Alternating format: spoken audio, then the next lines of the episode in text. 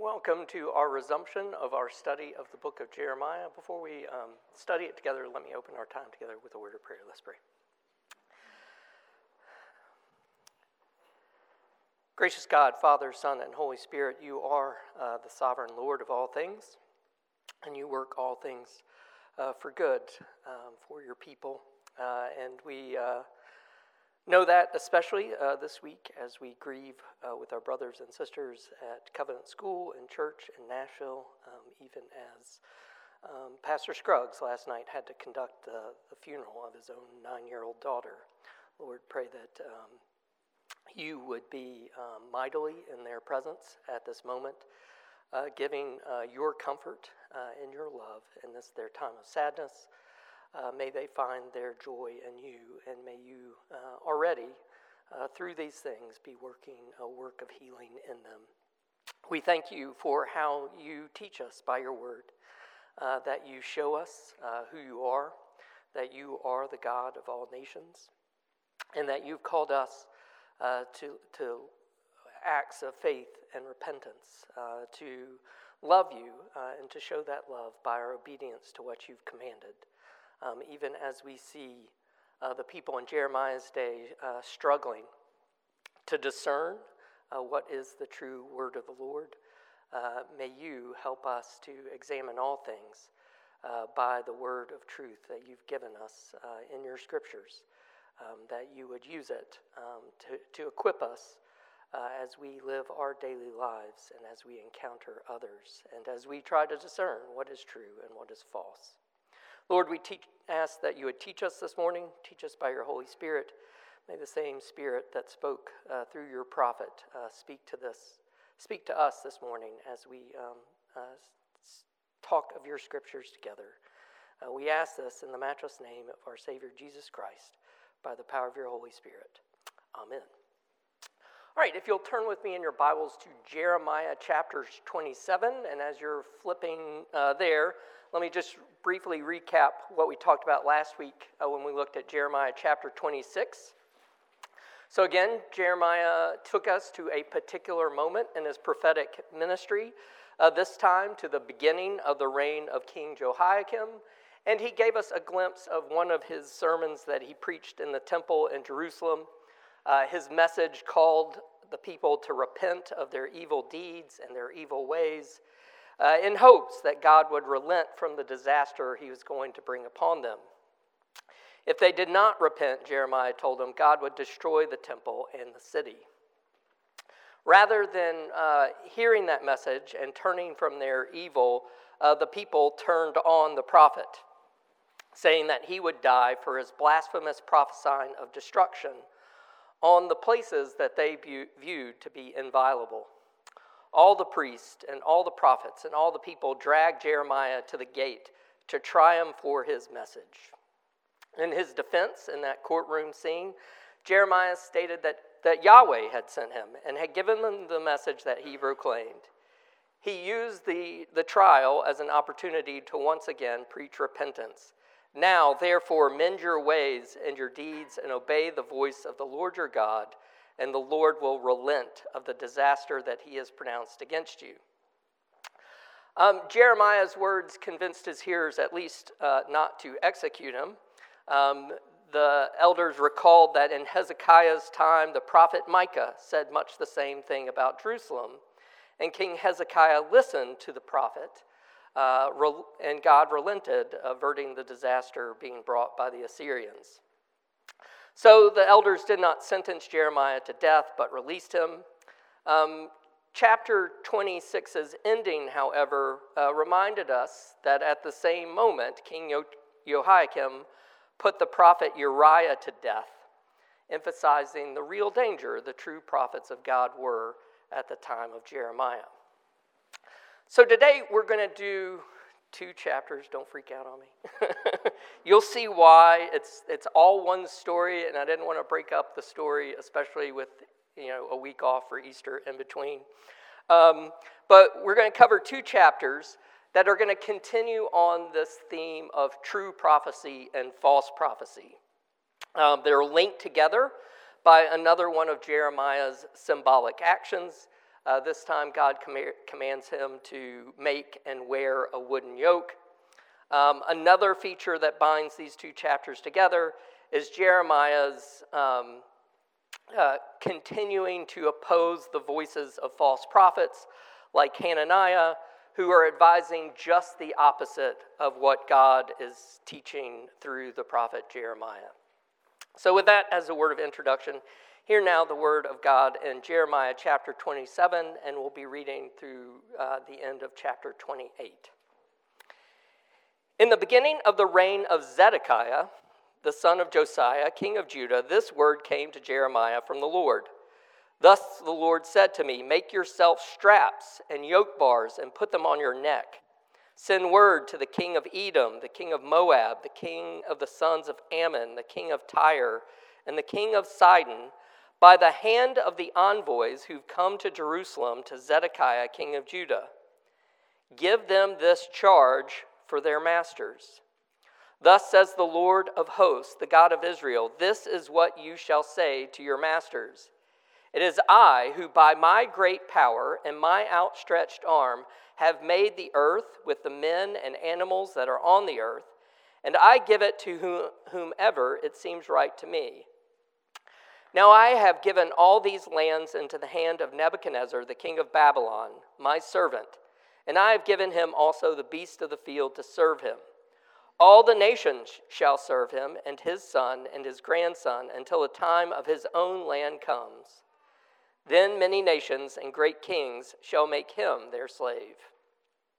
But if any nation or kingdom will not serve this Nebuchadnezzar, king of Babylon, and put its neck under the yoke of the king of Babylon, I will punish that nation with the sword, with famine, and with pestilence, declares the Lord, until I have consumed it by his hand.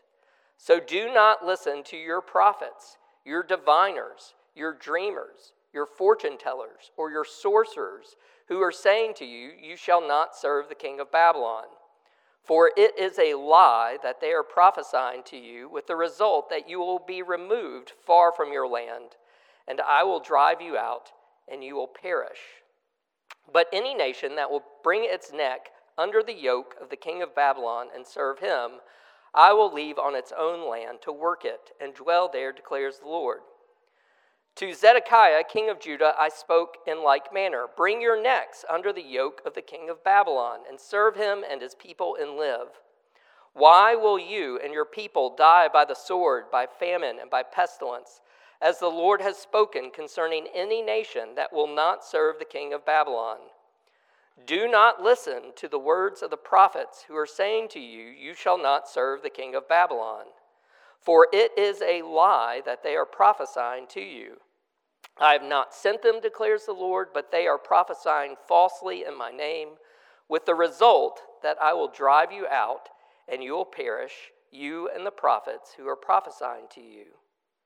Then I spoke to the priest and to all this people, saying, Thus says the Lord, do not listen to the words of your prophets who are prophesying to you, saying, Behold, the vessels of the Lord's house will now shortly be brought back from Babylon. For it is a lie that they are prophesying to you. Do not listen to them.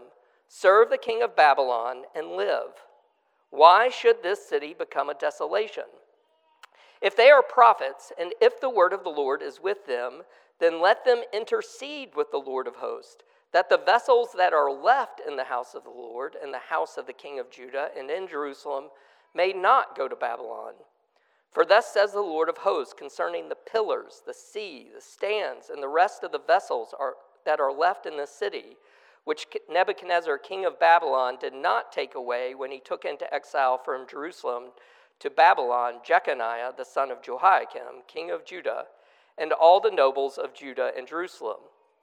Thus says the Lord of hosts, God of Israel, concerning the vessels that are left in the house of the Lord, in the house of the king of Judah, and in Jerusalem. They shall be carried to Babylon and remain there until the day when I visit them, declares the Lord. Then I will bring them back and restore them to this place.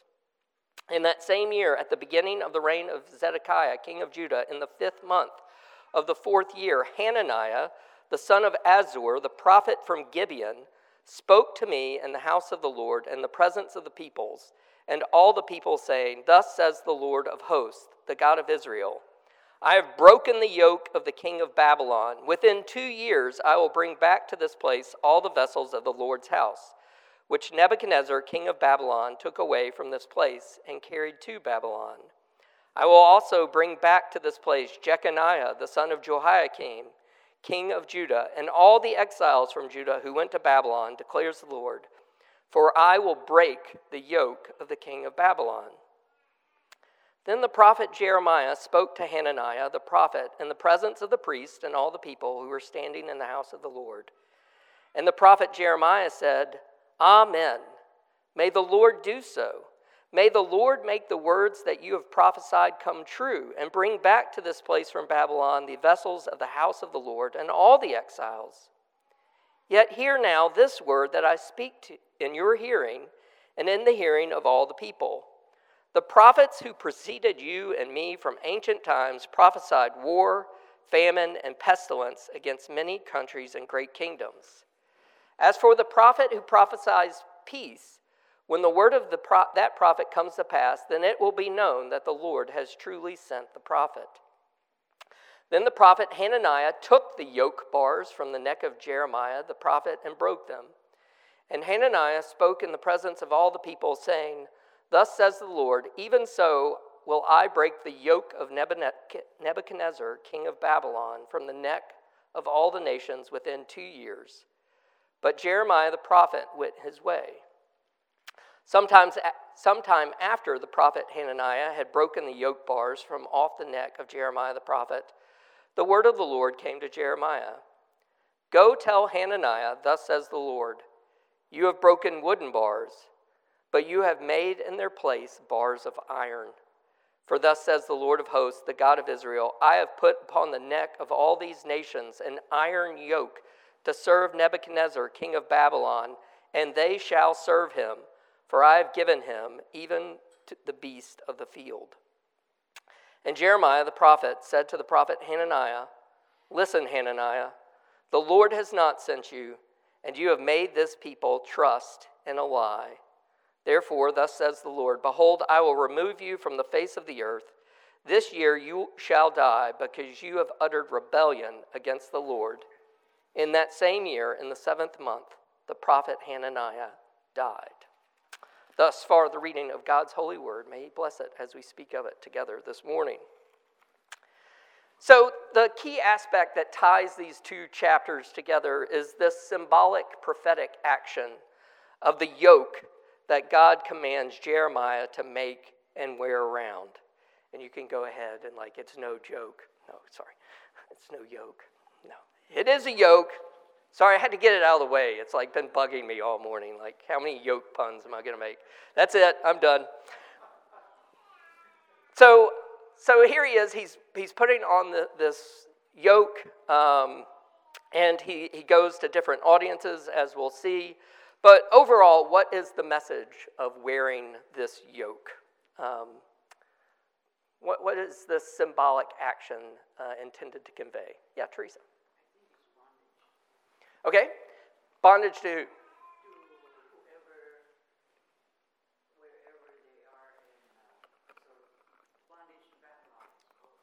Yeah, so Babylon, again, uh, we're in the uh, beginning of Zedekiah's reign.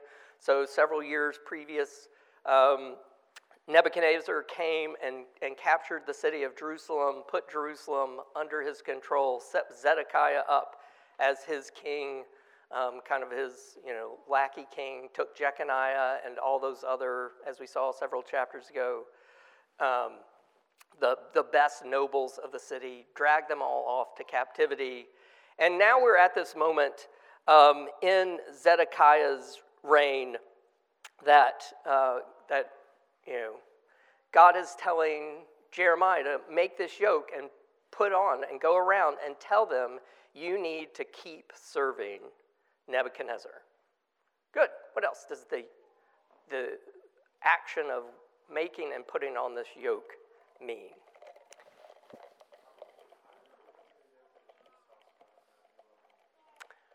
In what way? So yeah, yoke, I mean, so if you think about what a yoke is and what it means, so a yoke, first and foremost, is to put on cattle so that they'll plow where you want to plow, they'll pull a cart where you want the cart to go.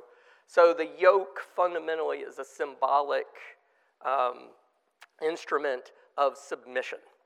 So, so to be yoked is, is in a sense, to, um, is to be uh, in submission to someone.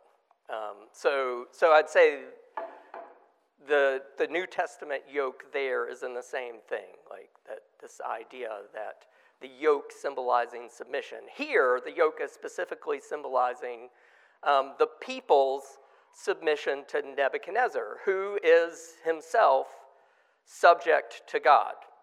As it makes clear, yeah, submit yourself to Nebuchadnezzar, put on this yoke, wear the yoke, serve Nebuchadnezzar with this yoke upon you. Um, you might not like it, you might not want it, um, but this is what I'm calling you to do right now. And Nebuchadnezzar is, is, as we talked about this word um, a couple of weeks ago, Nebuchadnezzar is my servant, my tool, my instrument, um, who I am using in this, at this moment of time. It is by my great power and my outstretched arm that I've made the earth with the men and animals that are on the earth, and I give it to whoever it seems right to me. Now I have given all these lands into the hand of Nebuchadnezzar um, for a time. And he says, like, Nebuchadnezzar himself will be judged, dragged off, or his children, you know, his people made slaves. So um, it's not a uh, serve Babylon forever. It's for, for this moment, God is calling this people to submit to King Nebuchadnezzar.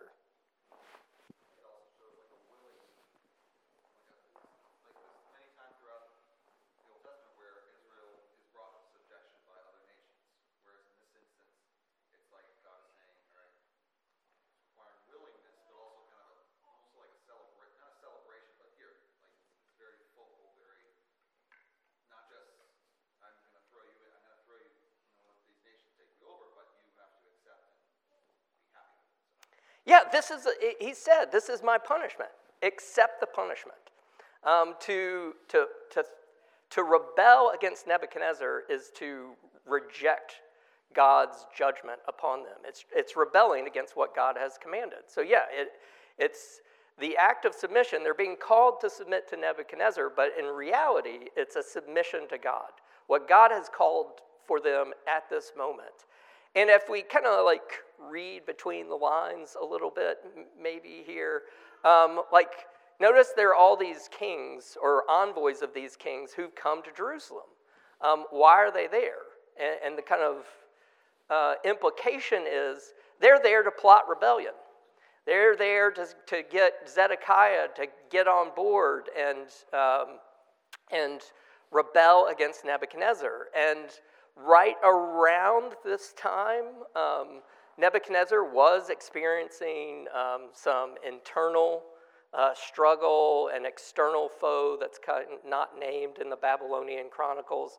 So we know, like this moment right now, um, Nebuchadnezzar has his hands full um, back in Babylon. He's dealing with uh, internal political troubles in his nation. So you can see how these people are on the western edge of the kingdom of Babylon might think, oh, this is a good moment to rebel. Like he's having troubles at home. We on the western edges of his empire can unite together and throw off the yoke of Nebuchadnezzar, throw off his rule over us.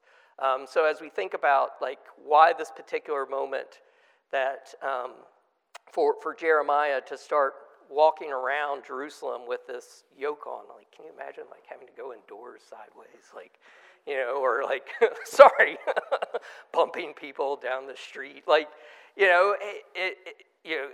Again, you can imagine Jeremiah's like, really? Do I have to go around like this? um, but but he does, and and part the first audience for this message are these envoys. Send word to the king of Edom, the king of Moab, the king of the sons of Ammon, the king of Tyre, and the king of Sidon by the hand of the envoys who've come to Jerusalem to Zedekiah, king of Judah. So it, the message starts with the nations around Judah, telling them, Nope. uh, any nation that will not serve this Nebuchadnezzar and put its neck under the yoke of the king of Babylon, I will punish that nation with the sword, with famine, and with pestilence, declares the Lord, until I've consumed it by his hand. So he starts off telling all the nations around Judah, You wear the yoke. And then he turns and tells Zedekiah, You keep wearing the yoke. Uh, and then he has a message to the people that's kind of related in a different way. So we'll get to that. But his, the initial message of the yoke is to these other nations and to King Zedekiah. Yeah, Chris.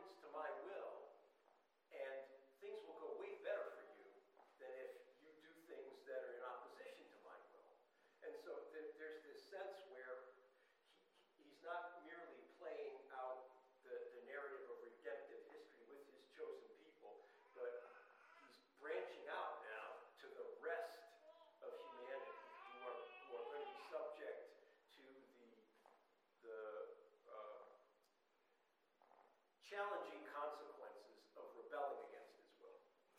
Yeah, so absolutely. And it's this idea like the, this, the grace that he's bestowing on his people, he's extending that grace, as you say, to the nations around him. And again, Jeremiah is not called specifically to be a prophet to Judah, God called him to be a prophet to the nations. Like, so this is in his um, work description.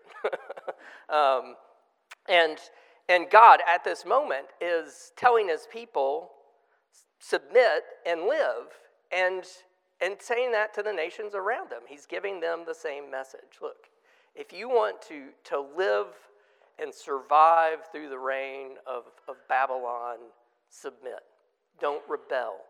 Rebellion leads to all the consequences of war. And if you look in, you know, the, the Bible um, kind of consistently uses this idea of sword, famine, and pestilence as, as being the consequences of warfare. Like these things go together. Um, so you can submit and live and stay in the land that, that God has given you and endure the, the short time, like he puts a limit. Nebuchadnezzar, his son, his grandson, like that's a defined period. Endure it, submit. And then I'll bring up other nations to take care of Nebuchadnezzar and Babylon. Um, so he is extending this, this grace uh, in his sovereignty. Um, and as we think of like what's the theological concept like running throughout um, this passage, it is a, a, once again a declaration God is the sovereign God of all the nations of the earth. He's moving these nations around like chess pieces to accomplish his will. And it's not the pieces' job to rebel, it's the pieces' jobs to, to obey, to submit to the will of God, um, to obey. Good. Other things about the overall message of the yoke. Okay, so three audiences. So we get these, these envoys of, of the, the various kingdoms. We get the message to King Zedekiah which is essentially the same. Um, and then we have the message to the priest and to all this people. Um, so, sorry. My question's on a different page. Um, so, th- so three groups. Um, what's the element of the message that is consistent to all three groups? Don't believe the lie. And what is the lie?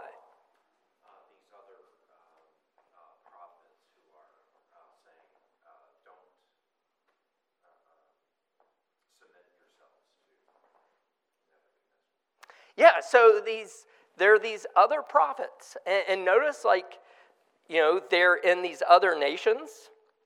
Do not listen to your prophets, your diviners, your dreamers, your fortune tellers, your sorcerers, who are saying to you, You shall not serve the king of Babylon, for it is a lie they are prophesying to you. And then to Zedekiah, Do not listen to the words of the prophets who are saying to you, You shall not serve the king of Babylon.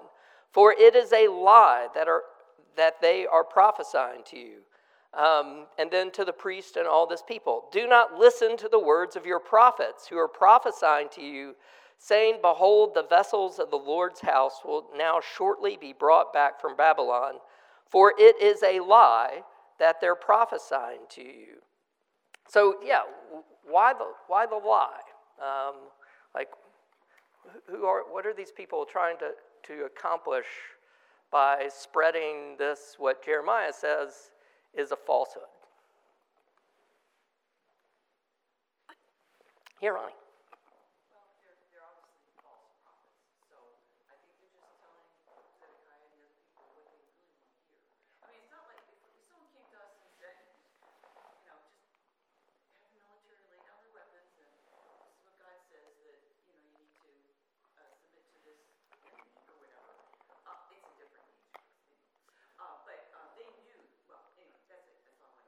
No, I mean, it's the same thing.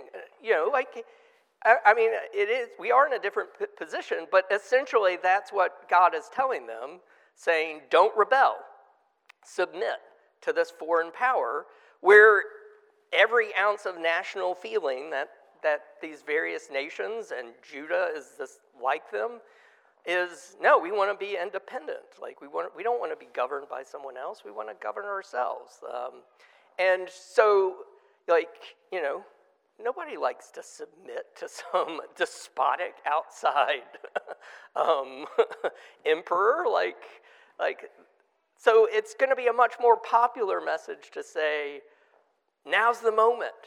Like, Nebuchadnezzar's weak, throw off his reign. Like, that is the popular message. And as you say, that's what people want to hear.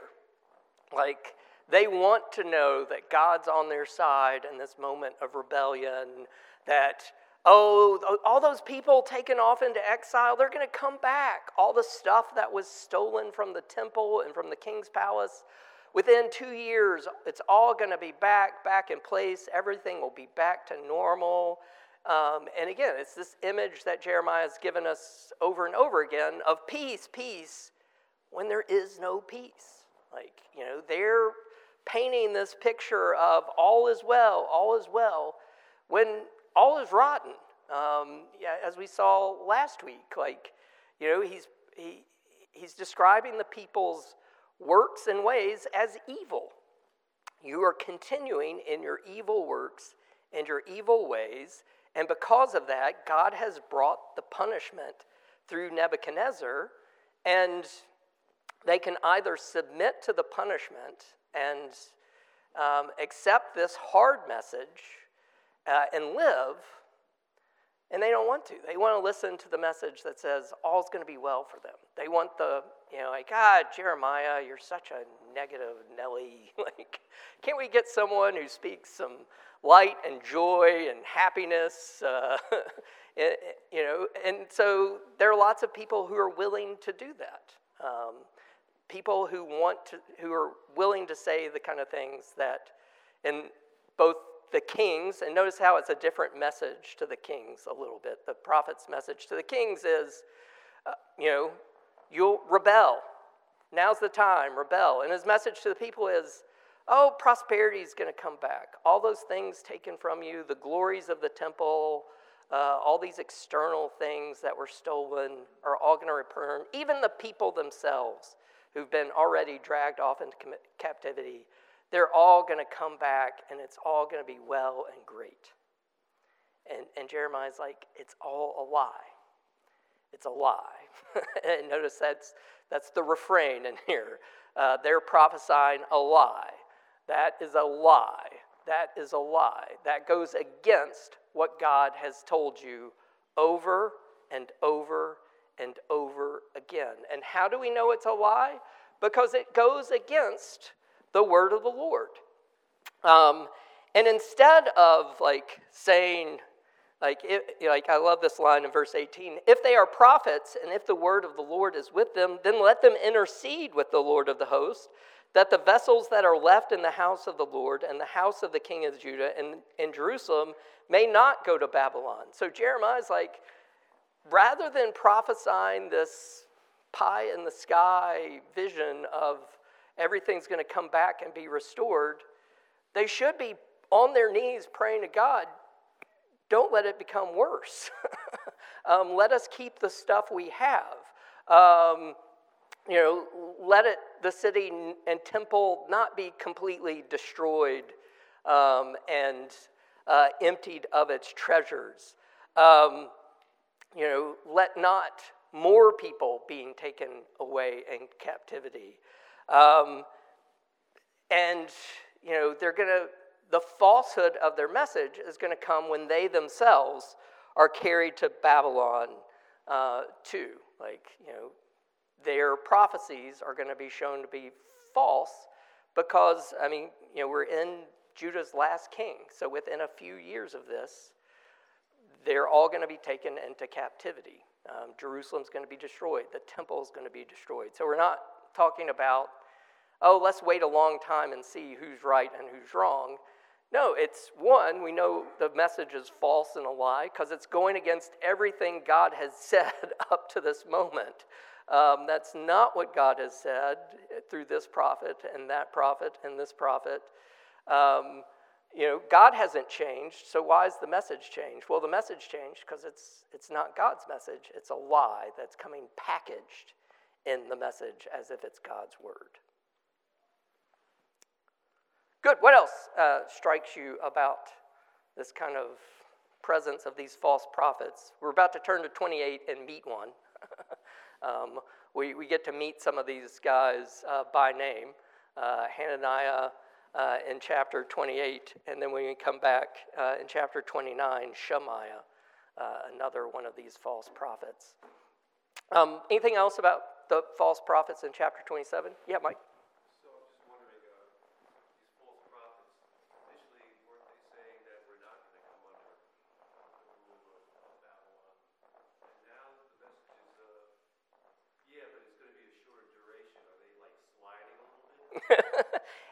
The way the message always slides. Like, I mean, think about people like prophesy the, like, like I, I, you know, I do history, so you know, all the Millerites who are prophesying that the world's going to come to an end uh, in 1844, and on this particular date, day comes, doesn't, oh, yeah, we miscalculated. We, we're using the American calendar instead of the Jewish calendar, so it's in the fall, doesn't happen oh, wait, we forgot to take this in. Um, and then you eventually get to the Seventh day after the Adventists. Oh, it really did happen, but it was a heavenly event, not an earthly one. So we, it happened, we just didn't see it. Uh, there's always like a hedging of, of false prophecies, like, you know, prophesy doom uh, or peace, and, you know, in this case, peace. They're prophesying peace, it doesn't happen. Well, this disaster, it's only going to be short. Um, you know, and, and God's going to bring everybody back. And, and Jeremiah's like, no. And, and we'll see it in the next chapter. Jeremiah writes a letter to all those people that are referred to here that were taken into captivity in Babylon. He writes a letter to them and says, Build houses, uh, get jobs, uh, make yourself at home because you're going to be there for a while. Um, and, and they write back, like, what, what is this? Jeremiah is saying we're going to be here for a while. And again, the response is, no, no, no, it's two years tops. Like, you'll, you'll be back. Um, So, yeah, it, it's always, and people are willing to believe it because it's, again, in line with what they want to hear. There, nobody's like, well, that contradicts what you said last week. Um, no, it, it's always the message that people want to hear, so people are willing to suck it up and, and you know, eat it up uh, uncritically.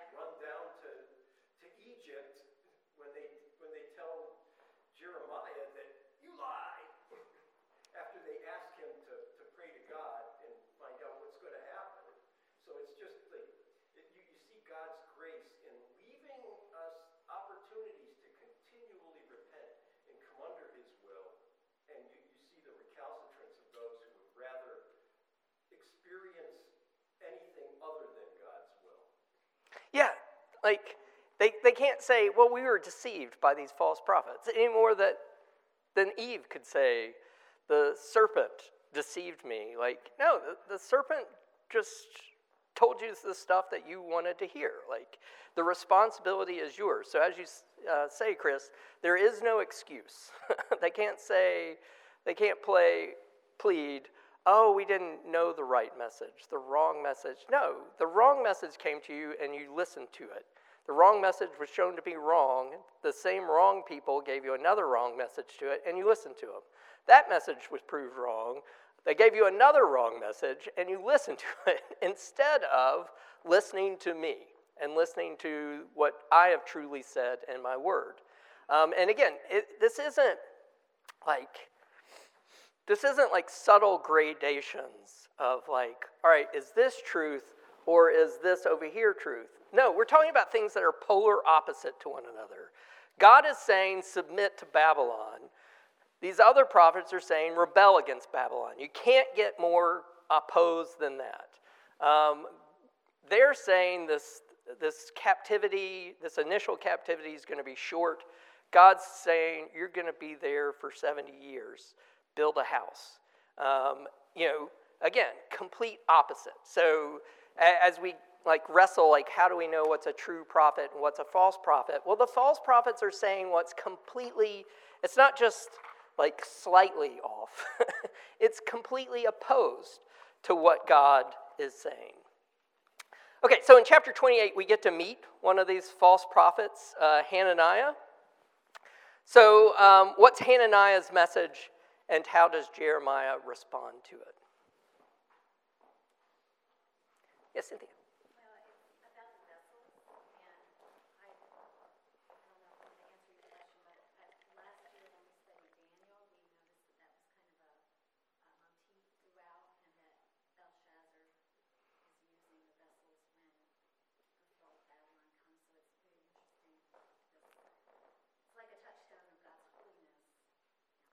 Yeah, and, and, and God says, like, this stuff is going to come back. Like at the end of chapter 27, sorry, I skipped over the one like glimpse of hope and all this.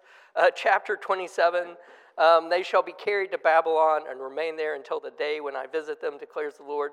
Then I will bring them back and restore them to this place. So, so God is saying there will, after this punishment, there will be a restoration. Um, and it's, but it's going to be a while. Um, and Hananiah's message is like, no, there's, there's no wait. Within two years, I will bring back to this place all the vessels of the Lord's house, which Nebuchadnezzar, king of Babylon, took away from this place and carried to Babylon.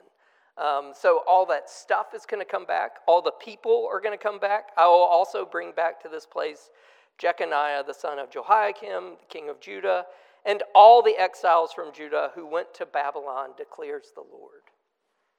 And notice he's using um, all the same phrases that Jeremiah uses. Like he starts off his message, Thus says the Lord of hosts, the God of Israel.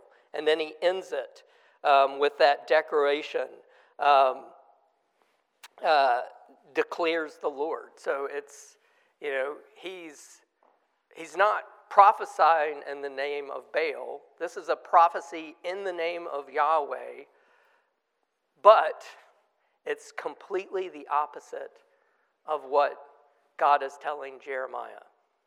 Um, so as we think of Hananiah's message, um, he, he's, he's this prophet um, who is speaking to Jeremiah, so it's kind of like prophetic showdown. Apparently, Jeremiah is still wearing the yoke around. um, that had to have gotten uncomfortable after a while. I wonder, he probably got used to it. like, oh, yeah, it's handy. I could carry stuff on it. um, but, like, so, you know, so Jeremiah is wearing this yoke, and Hananiah approaches him in the temple and, and using the same prophetic declaratives of, Thus says the Lord. Um, proclaims a message that is completely contrary to what Jeremiah has been saying. Um, yeah, what else strikes you about Hananiah?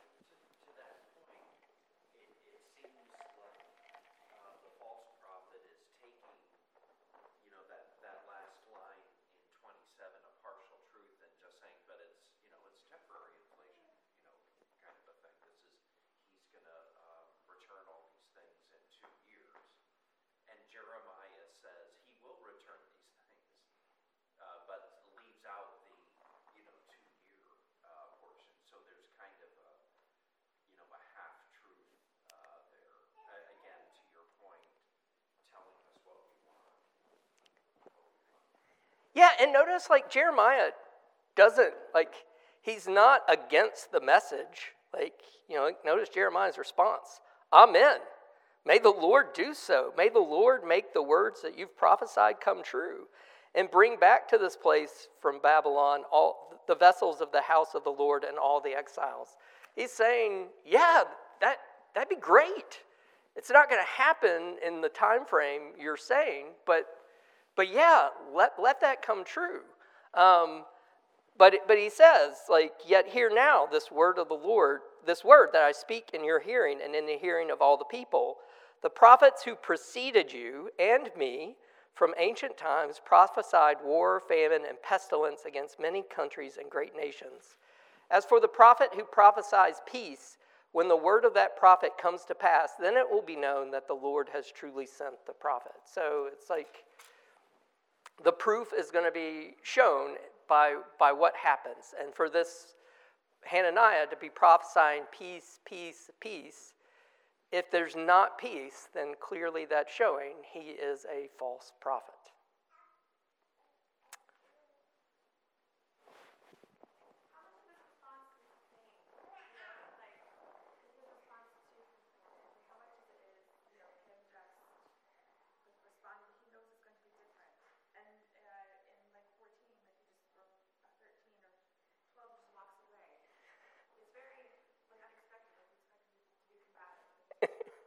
Yeah, like he's, he's being gracious to, to Hananiah in this moment. And, and he, like, I think he's a little flabbergasted when, when Hananiah um, combats his symbolic action with one of Hananiah's own symbolic actions. So, you know, imagine this moment. Here, Jeremiah's been wearing this yoke around, you know, like visibly preaching, serve the king of Babylon. And Hananiah comes up to him in the temple, takes that yoke off him, and breaks it. Um, and, and, says, No, this is what God's going to do. He's going to take the yoke off us and he's going to break it. And, and Jeremiah, yeah, as you say, it is kind of like he, he walks away. like he, he doesn't um, respond in the moment. Um, he responds with the word of God, which comes to him uh, later. And the text tells us, like, there's a, you know, it's not an immediate response.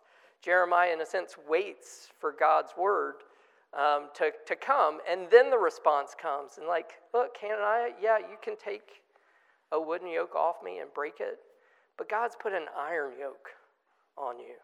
You, you can't break that. like, you, you can't break the will of God.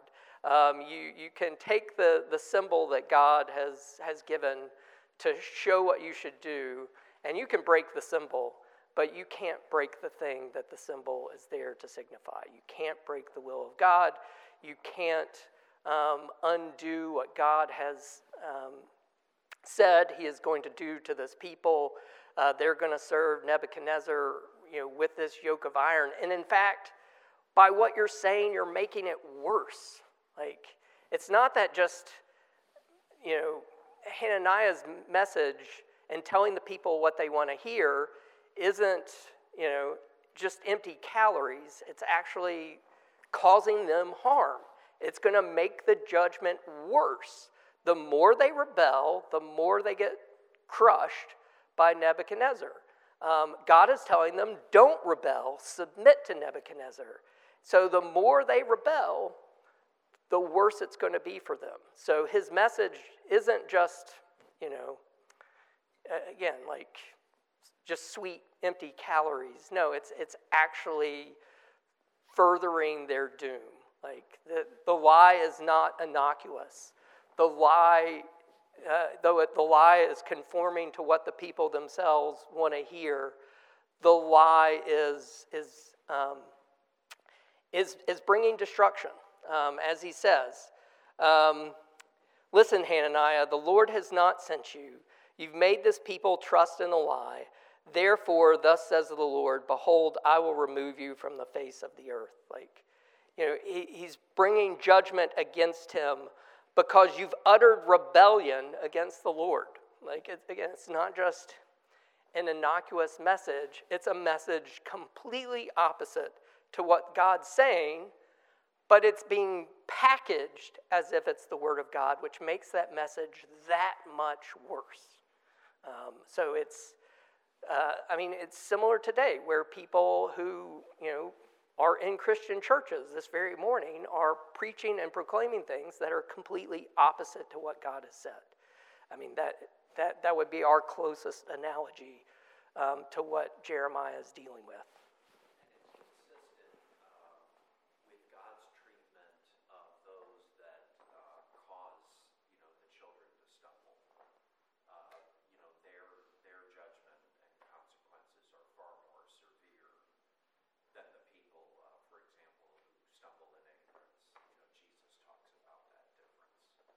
Yeah, that, you know, it's actively, intentionally causing other people to, to go in a path, to walk in a way that is completely opposite of what God has commanded.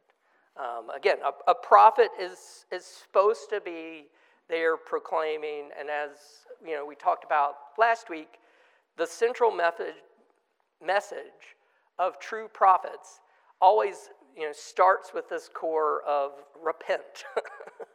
um, you, you know, God is going to do good things, but God wants you to repent. Um, God is willing to relent of the punishment, but you have to repent. And and Hananiah is promoting this like like there's no like he's prophesying all these good things, but there's no um, there's no change.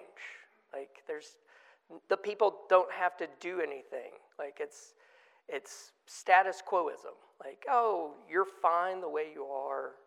Um, you know, God is going to do good to you, even though you're doing evil. Don't worry. You know, God's long suffering. Um, so it's it's taking the words of God, and, and as you said earlier, taking truth, true things, but not giving the whole story. Yes, God said, you know, made all these promises concerning the temple and Jerusalem, but they were all conditional promises. Um, they were all promises based on the people believing in Him, loving Him, trusting Him with all their heart, soul, and strength, obeying Him.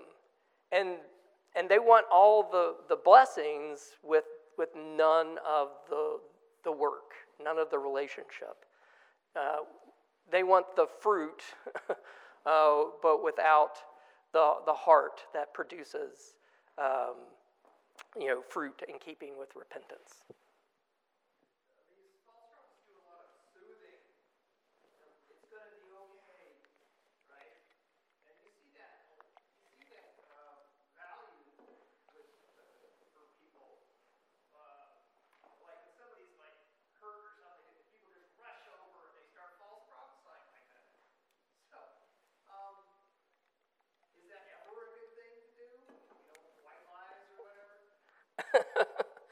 I mean, I would say no, but um, yeah, uh, I, I, wasn't prepared for, for ethics this morning.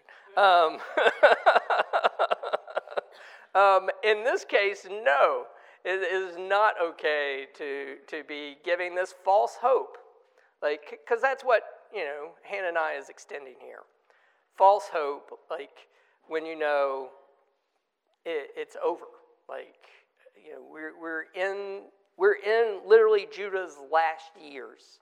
Um, so to be prophesying peace at that moment is, yeah, is like, it's a white lie that people want to believe, but is, com- is harmful to them. Again, it's, it's not a white lie that has no consequences, it's a white lie that confirms people in their continued path of rebellion and disobedience. So it's not a neutral lie, it is a lie that is augmenting the destruction that's going to befall them. Yeah, John.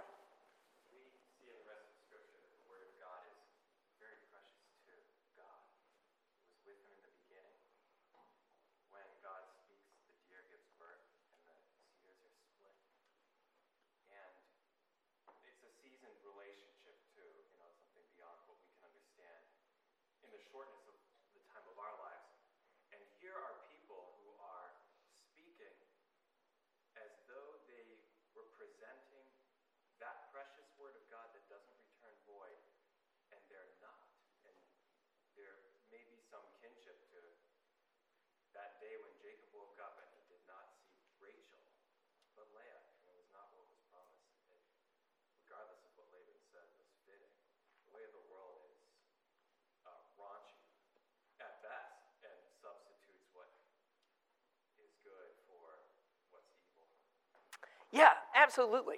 Like this Word of God, and we talked about it last week. This is a, the Word of God is powerful. Like the Word of God doesn't isn't just words. It, it's words that um, are accompanied by action. So for for for people to take something that's not the Word of God and to present it as the Word of God is um, is so like it's the height of blasphemy. I mean, and that's why Deuteronomy says the false prophet should be put to death. The prophet who says things in my name that do not come to pass, put him to death, because that is an abomination that has to be uh, eliminated. And, and that is what um, Judah at this moment is rife with. People who are refusing to heed the true word of God and instead believing a lie. And again, chapter 27, that refrain it's a lie, it's a lie, it's a lie. Um, in chapter 28, listen, Hananiah, the Lord has not sent you. You have made this people trust in a lie. It's false. It's not the Word of God. And you'll know it's the Word of God because when God says a word, it happens. And God says a word here that we see happen. Behold, I will remove you from the face of the earth. This year you shall die because you've uttered rebellion against the Lord. In that same year, in the seventh month, the prophet Hananiah died. So, you know, earlier Jeremiah held out this test for the prophet who prophesies peace when the word of that prophet comes to pass, then it won't be known that the word that the Lord has truly sent the prophet. Like so if the prophet says something and it comes to pass, that's a sign that that person truly spoke from the Lord. So Jeremiah says, "This year you shall die." Hananiah dies just a couple months later. People should realize this is the true word of God, this is the false word of God. Um, but what they need is, I mean, as we've seen earlier in Jeremiah, they need a heart transplant.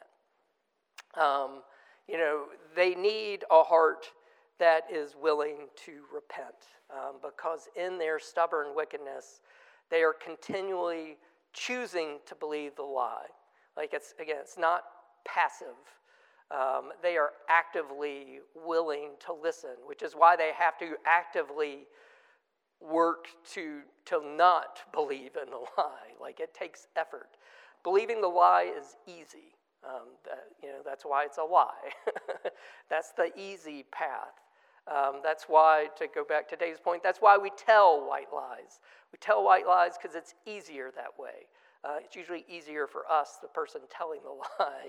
We think we're doing it for the good of the person we're lying to, but, but really it's easier for us. Um, whereas the lie at this moment is only bringing further destruction on this people. And so Jeremiah, like, you know, has to go to these extreme measures to wear a yoke around, um, to, to you know, have confrontation with, after confrontation with priests and prophets, and as we saw last week, even the people themselves, to say over and over again, repent. Um, you know, obey God. Uh, obey God by submitting to the king of Babylon.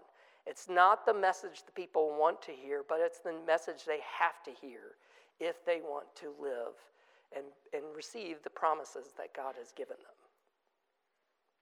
All right, well, good. We made it through two chapters, and I didn't go super, super overtime, so that's a win win. Uh, let me close us, our time together with a word of prayer. Gracious God, we uh, confess that uh, too often we are people willing to believe lies. Um, we are oh, willing to believe those things um, that offer um, false peace, um, that offer false hope, that offer false uh, comfort, um, that uh, distract us uh, with the temporary things of this world. Um, but Lord God, you are the one who holds uh, an eternal treasury uh, where neither moth nor rust can destroy, and everything else rots and corrupts. So, Lord, help us to turn our eyes and faith to you. Help us uh, turn our hearts and repentance to you. Um, may we look to our Savior Jesus Christ and on the peace that comes alone uh, through Him, a peace that um, He bought for us by um, sacrificing His life, by turning His life over to the hands of violent men, that we might have peace with you and peace eternally. Lord, even as this week uh, we uh, look uh, at um, the last days of our Savior's life, we also look uh, to that moment we'll celebrate in a week uh, where you raised him to life and through him raised us all to life eternal. Uh, give us joy at that hope. Uh, help us yearn for that peace and help us to um, look to your word. Uh, to guide us even in paths that are hard and difficult and uh, contrary uh, to what um, we're hearing elsewhere. Uh, help us uh, hold fast uh, to your word and to your truth, and most of all, help us hold fast to our Savior Jesus Christ um, through the work of your Spirit in us, we pray.